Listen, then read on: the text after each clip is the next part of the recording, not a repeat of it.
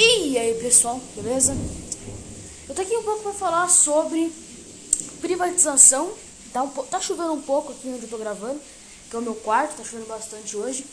Mas enfim, a gente vai falar um pouco sobre privatização, né? Como ela surgiu, o que é e alguns pontos que a gente tem que analisar, né? Se ela é boa, se ela é ruim. Então aí, de um trabalho do sétimo ano, né? De português. Então, vamos começar.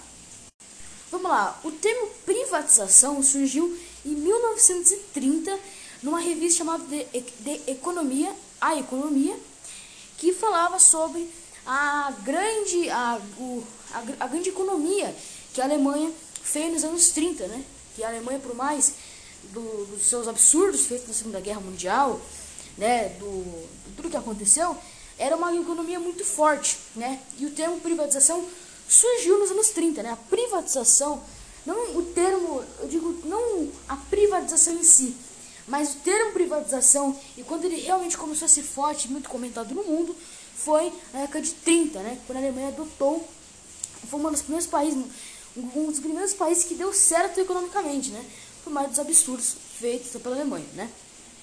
Já o que é a privatização? A gente comentou quando ela surgiu, como ela surgiu, e agora a gente vai comentar um pouco sobre o que é. Basicamente, a privatização seria entregar determinado serviço né, público do Estado para as mãos da iniciativa privada, né? Ou seja, por exemplo, o SUS, por exemplo, é um, é um serviço público.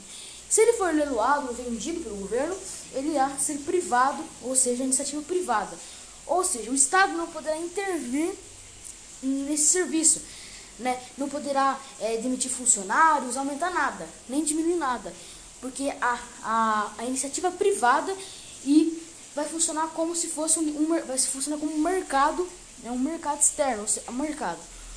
Como assim um mercado? Ou seja, a, outras, por exemplo, é, serviços de saúde, como a Unimed, por exemplo, dando um exemplo, se o SUS fosse privatizado, seriam concorrentes dele.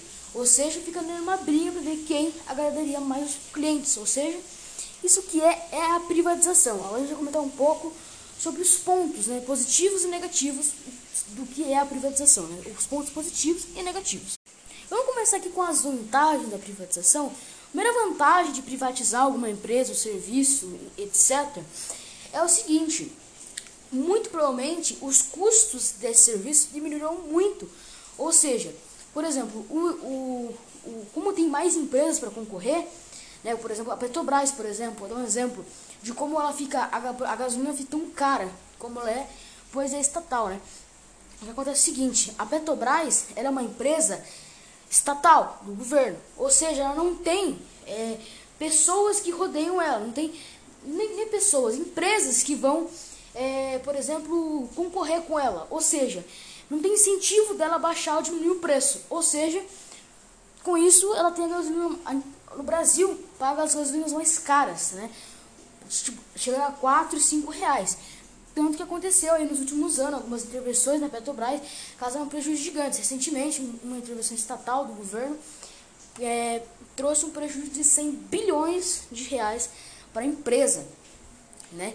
Ou seja, os custos são mais caros e a qualidade nem sempre é muito boa, porque não tem concorrência. Né? Um dos pontos positivos, porque se fosse privatizada, teria mais concorrentes, ela teria um incentivo para diminuir e aumentar a qualidade, que é muito o principal objetivo da privatização. E como eu estava falando agora há pouco, o incentivo econômico.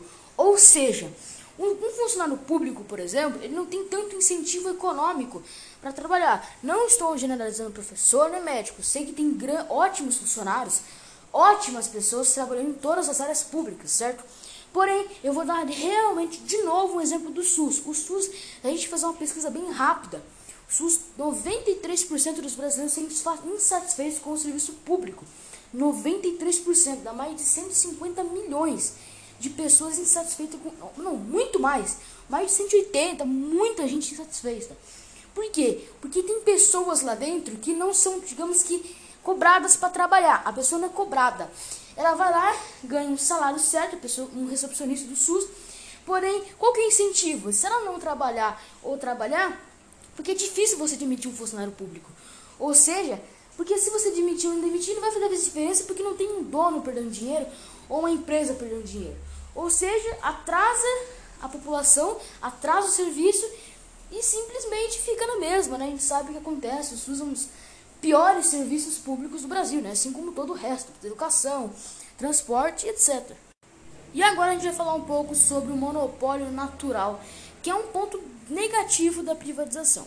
Veja bem, por exemplo, a, por mais que a privatização muitas vezes diminua a corrupção, né, por não ter tantos políticos, às vezes pessoas mal intencionadas são eleitas, né, por essas, por esses, por esses ajudam, né, tem com pessoas, por exemplo, parceiras desses é, políticos entram no cargo como dona, ou seja, ocorre uma certa corrupção dentro, mesmo sendo privatizada. Né? Aconteceu alguns casos disso nos Estados Unidos. Eu não lembro muito bem qual empresa que foi, mas teve um caso sim de corrupção em empresa privada nos Estados Unidos. Mas vamos lá. Por que, que o monopólio natural é um ponto negativo da privatização? Porque, por exemplo, nesse caso de corrupção, acontece o seguinte: a, o, por exemplo, de alguma maneira, o Estado vai ter que investigar, ou seja, um monopólio, uma fiscalização. Não é ruim, não é ruim uma fiscalização. Porém, que acontece é o seguinte: com essa fiscalização, vai diminuir o, o, o livre mercado, vai diminuir o quanto que esses que essas que essas empresas vão poder distribuir, vender e ajudar os consumidores. Por quê? Porque a confiança das pessoas vai diminuir por conta da corrupção e ainda o Estado tem que interferir, que não é esse o objetivo da privatização, né? E outro ponto que eu vou comentar aqui, último, porque eu não tenho tanto tempo, eu já até passei do tempo esperado do trabalho, que é sobre a visão de curto prazo. Ou seja, o que é visão de curto prazo? Às vezes, quando tem eleição, tanto para governador, prefeito, enfim, acontece o seguinte: essas empresas pensam apenas na eleição para ganhar, né? ou seja, elas diminuem o, a, o custo de, é, por exemplo, investir para receber um lucro maior. O que, aconte o, que, o que acontece é que os investidores, que seriam pessoas que investiriam nessas empresas e patrocinariam, não perdem interesse e assim destrói todo o, o, a privatização em si, né? Que é você tirar do Estado e aumentar a qualidade, né? Tipo, ou seja, não tem investidor, não tem qualidade, né? Um ponto bem negativo, né, da privatização. Então, assim, eu acho que esses foram os principais pontos, né, de positivos, negativos, o que é, quando surgiu. Espero que quem veja tenha gostado e falou.